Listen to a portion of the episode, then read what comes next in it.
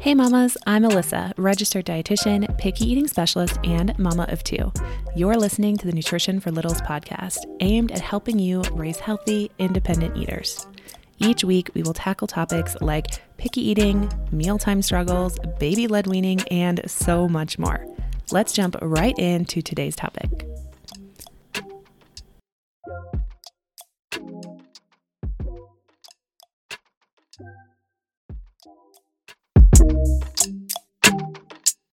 All right, you guys, I have to sneak in really quick and let you know of something exciting happening. I'm teaching a free class all about how to help your little ones actually try new foods. This class is highly requested and has helped so many parents of picky eaters. In fact, after I taught on this, I got a D M that said this: "What kind of magic is this? I came to your class and the next day my son ate green beans, a food he hasn't eaten since he was a baby. And honestly, I don't even feel like I had to do much of anything. Just follow your steps and advice. Thank you, thank you, thank you." All right, so clearly I don't want you to miss this class, so click the link in the description box below to save your spot, and I will see you there. Don't worry, you'll get the replay if you can't make it live, plus stick around and I answer all the questions that you have at the end. Plus, I talk a little bit more about my Table Talk program and if it's a good fit for you. But either way, you will walk away with actionable strategies and tips to put into place that same day. All right, click the link in the description box below to grab your spot. And now back to the show. Hello, hello, mamas, and welcome back to the podcast. Today, I am answering a listener question, and it's a good one. So let me pull it up. But while I do that, actually, let's take a second and say thank you to those of you who support this podcast in a way that truly makes a huge difference, and by leaving me a written review. So if you don't know already, leaving a written review on any of your favorite podcasts is a great way to say thank you and, you know, help support their work completely for free. It takes two seconds. If you're on the iTunes app, and I believe Spotify now too, you can write a written review, which people do read, and I read them too. I read every single one. And so let's just take a second and say thank you to Lauren McKens, who said, "Practical and real. Five stars. Love this podcast and I'm so glad I found it. The topics make me feel like I'm not alone when it comes to my concerns and worries regarding my son's picky eating. Her advice is practical and so helpful. I also love that the episodes are a quick but impactful listen. So thankful." Thank you, Lauren, for being such an incredible listener and for leaving a written review and for being here. This community community truly has taken off in a way I never expected, and you guys are all a part of it. Like, yes, you listening right now, you matter to this community, and I am so grateful for you. And truly, you're not alone in struggling with this, which is why there are pages dedicated to picky eating and podcasts like this one. And I just want to say that you're not alone. There is hope, and together we can make a huge difference at our table.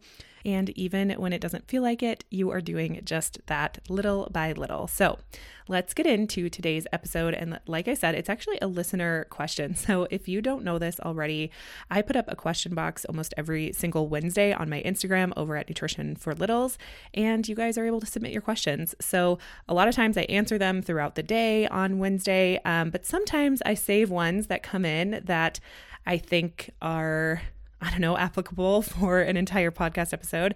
I can't always answer everything in like a fifteen second Instagram story, and I bring them over here to the podcast to answer.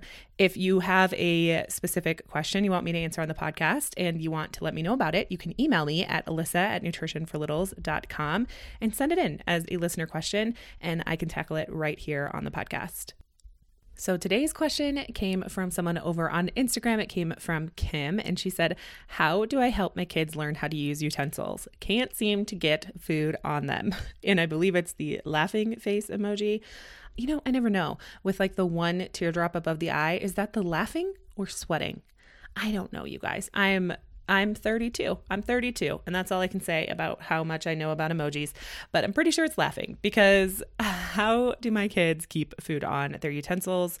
The age-old question. So we're going to break that down a little bit um, because I know so many of you struggle with this, and so many mamas worry about it. They're like, I don't know, they're never using utensils. Is this a problem? And what should I do? So we're going to talk about that. But before I do, I want to put a t- quick uh, disclaimer here. So I'm a dietitian, which, you know, has these like boundaries and kind of fence guidelines around what is in my scope and what's someone else's scope. And there's always a little bit of um, overlap between me and a different profession, uh, just a hair for sure, that we all kind of overlap a little bit, which is great. That means that you're getting excellent care um, that really doesn't let anything fall through the cracks. That's the goal with having a little bit of overlap. But in this question specifically, there's a reach or an end to my scope of practice around development. And so I would just want to say this to be really clear, that if there's a developmental issue here, like they physically cannot bring um, utensils to their mouth, or if they're missing the target frequently, if this isn't a skill that they are developing, kind of, I don't know. I never like to give ages, and I know a lot of O Ts and P Ts I respect don't either, because every kid is so different. But generally speaking, if they're not able to bring things to their mouth around that six month um, age range, then I highly recommend just going and getting an evaluation, talking with your pediatrician. So if there's anything rumbling around in your mama gut telling you that this is a fine motor or gross motor skill um, delay or issue, or you just want to make sure it gets checked out, go get an evaluation, talk with your pediatrician. Um, one of my favorite P Ts on Instagram is actually uh, Milestones in Motherhood, Casey over there. So you can go check out her account. Um, she does question boxes as well. So you can go check that out and, you know, just make sure that your little one's on track. So I just want to kind of reiterate here that we're talking about children who are developing typically and aren't necessarily struggling with like a motor development issue that's going to need intervention of some kind. That being said, let's bring it back to what is inside of my scope, um, which is sitting at the table, and how can we encourage our little ones to use the skills, the development that they're on track with, and how can we get them to use those skills and exercise them at the table, um, and of course strengthen them as well. And so if you're struggling with your little one not only picking up and using the utensils, but once they do try to use them, having it be an effective experience, there are a few things we can do. So number one, and this is first and foremost, and always, if you're a table talker, you are probably already knowing what I'm going to say, and that is to model the behavior. This is going to be hands down the best way our little ones are going to learn, is to sit down, eat with them, and use the utensils in the way that we want them to use the utensils. So using our fork, taking appropriate sized bites, uh, you know, making sure that we almost like exaggerate in a way the motion of stabbing something. So in my head, I'm picturing like using a fork to stab a piece of cantaloupe, right? Like we can kind of exaggerate that motion and show them like, oop, poke the cantaloupe and we eat it, right? And so we can kind of show them how to do that just simply by being near them. We don't always have to verbalize what we're doing, but simply just being near them and performing that action, they're going to pick up on it, which is pretty incredible. So modeling the behavior.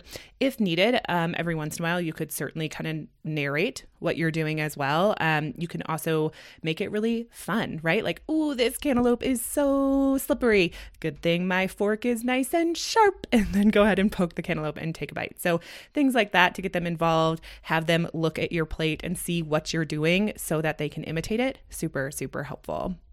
All right. Another great tip is to actually have them practice this skill of fine motor um, skills, or even gross motor skills of like bringing the food to their mouth, things like that, away from the table. So doing activities like even just using their pincer grasp to pick something up and put it in a certain um, place, right? Even that will actually increase their ability to execute this task at the table, even though it's not necessarily around food.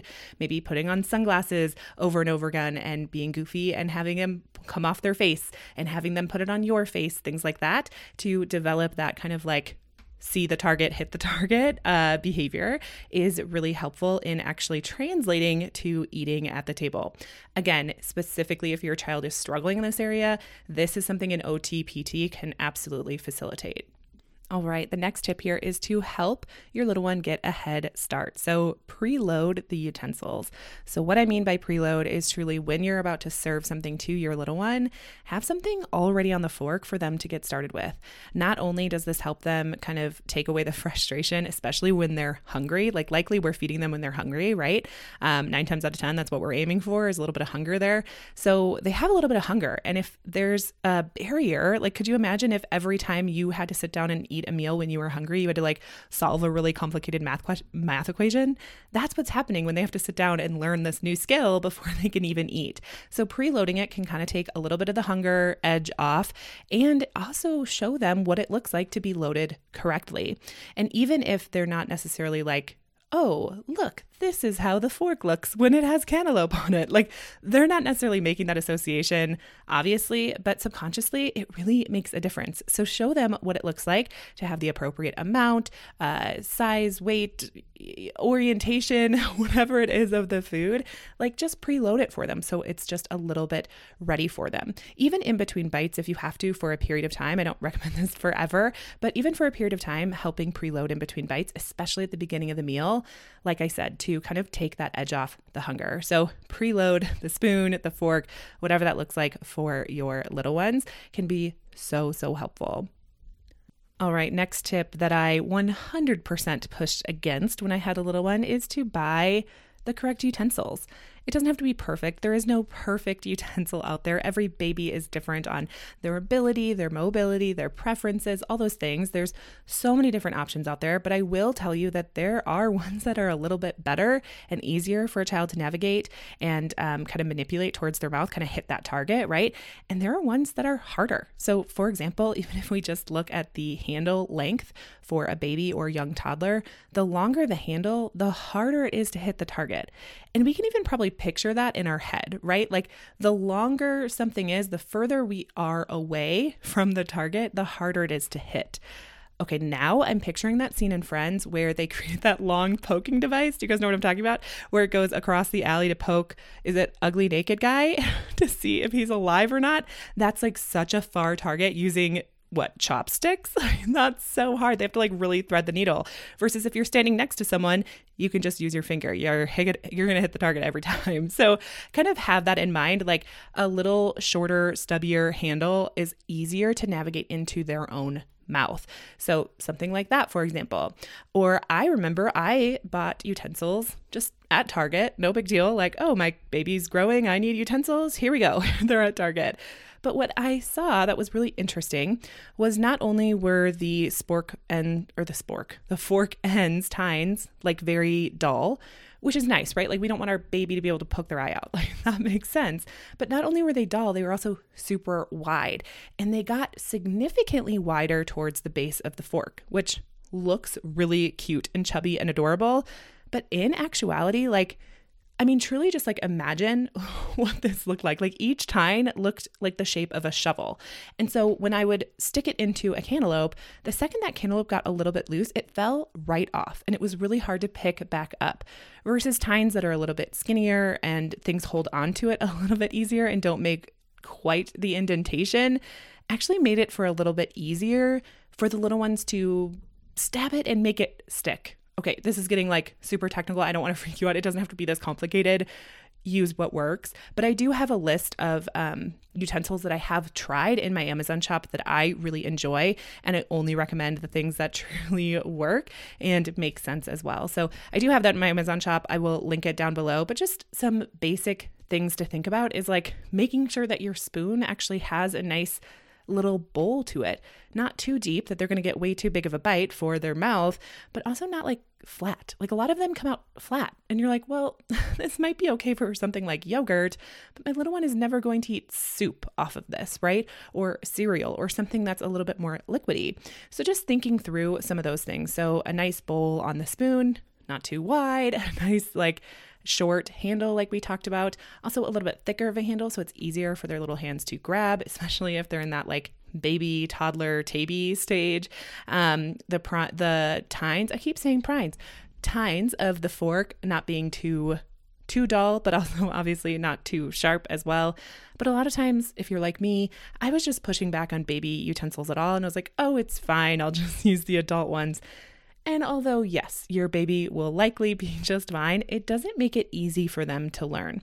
We want to remove the barriers so that they're more successful and they're more effective with eating with utensils if we want them to continue that behavior. Remember, they're learning a whole new skill every time they try to eat, and they're hungry, so they're going to be frustrated. So we want to kind of take down those barriers so that we make it a little bit more um, accessible for them to actually hit the target. Okay. And kind of actually on that note, my final tip for you is know that this will come with time. It really will. Um, typically, of course, if they're developing typically, then uh, this just will take time for them to learn. It is a skill like anything else. They're going to have to practice it. They're going to have to get better at it. They're going to get frustrated with it. And most kids, especially if they're hungry, are going to say, screw this, put this to the side. I'm using my hands. And that's okay. And there's also children and full-fledged adults, hi, hello, it's me, that still eat certain foods with their hands. I call me a child, but I still eat pancakes with my hands. I'm like, oh my gosh, unless it's like covered in like sticky syrup or something like that, which mine never are because I don't actually like syrup. Oh, I know, I know. I can hear all of you like, what is going on? But I really don't like syrup on my pancakes. I like like peanut butter or butter or, oh, gosh, what else do I like? I don't know. That's like it, you guys, but no syrup for me. But anyways, I still use my hands because it's easier. And I'm going to sit there and t- like cut it up to one hundred little pieces and take bites. Nope, I'm an adult. I'm going to pick it up. I'm going to fold it like a taco and I'm going to eat it. So all that to say is that there's going to be some foods that are just easier to eat with hands, right? Like pizza, anybody? Unless you're from Chicago, ayo, my people, that's deep dish right there. Um, that has to be fork and knife. Okay, now I'm getting distracted. Clearly, it's about to be dinner time. I'm getting hungry, but I think you know what I mean. This will take time. They're hungry. They can be easily frustrated. Hands are way easier. They've been using them their whole lives. So it's just going to be uh, one step closer to using their hands, right? And so instead, we just want to prop them up, take away any barriers that we can find, model the behavior, do all the things that we've talked about in this podcast, but at the end of the day, know that it's a skill and skills take time to master, but it will come. A lot of people ask me the age. They're like, all right, but like at what age should my kid like use utensils more often than not? Okay, there's no perfect age. I know, but every child is unique, like a snowflake. We all know that. My child is perfect and unique and totally different than every other child. In fact, both my children are completely different and they're born by the same parents. And so truly, there's no perfect age. What I tend to say is, hey, start, when you start feeding solid, offer utensils right away, especially if you're doing baby led weaning. Just put them on the plate, preload them. They probably will discard them pretty quickly, but the more they practice, the faster they get at picking it up. And no, to my knowledge, there's no research that says kids who eat with a spoon earlier than other kids end up in Harvard. Like there's nothing that I've seen, right? And so in reality, start when they're young. Around two to three, we start to see them um, get better and better at using utensils, but mastery is really like three, four, five, I would say. And even like my son is six now and he's one hundred percent like got it down to a science. And I want to say for him, it was like four to five where he did really well with utensils. But some kids, it's a little bit later, some kids a little bit earlier, and it depends how much practice, how much exposure, what types of foods we're eating, all the things. So it just takes time. But I would say around two to three, we would love to see some good utensil usage. But there's no perfect answer. So I hope this episode was helpful for you. Um, what I will say is I'm teaching a free class this coming Sunday. So if you haven't already registered, I actually have two time slots available. It's the same class. You don't have to register for both. Um, but Sunday night and Tuesday morning, I am teaching um, how you can help your little ones try new foods. And I'm so excited to teach this class because you're going to learn literally not only the six proven steps to take to get your little ones interested in new foods, but just so much in the psyche of how little ones and specifically picky eaters view food and why it's so helpful to get on their side with everything so that we can become a stronger family unit around the table. And picky eating is just getting in the dang way. And I'm tired of it. And I think you are too. So it's going to be a good time. You can click the link in the description box below to register. And I hope to see you there. And yeah, I hope this episode was helpful. Share it with a mom friend. Don't forget to write a written review if you enjoy this podcast, and I will catch you next week.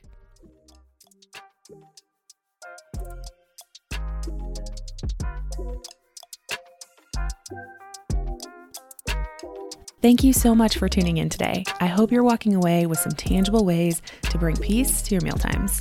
And if you like this episode, please subscribe and tell all your mom friends. And as always, the best compliment you can give me is leaving a rating and written review, which also helps other mamas like you find this podcast too. You can find more from me on Instagram at Nutrition for Littles. Do you have a question you'd like me to answer on the podcast? Email me at alyssa at nutrition for littles dot com. All right, until next time, mamas.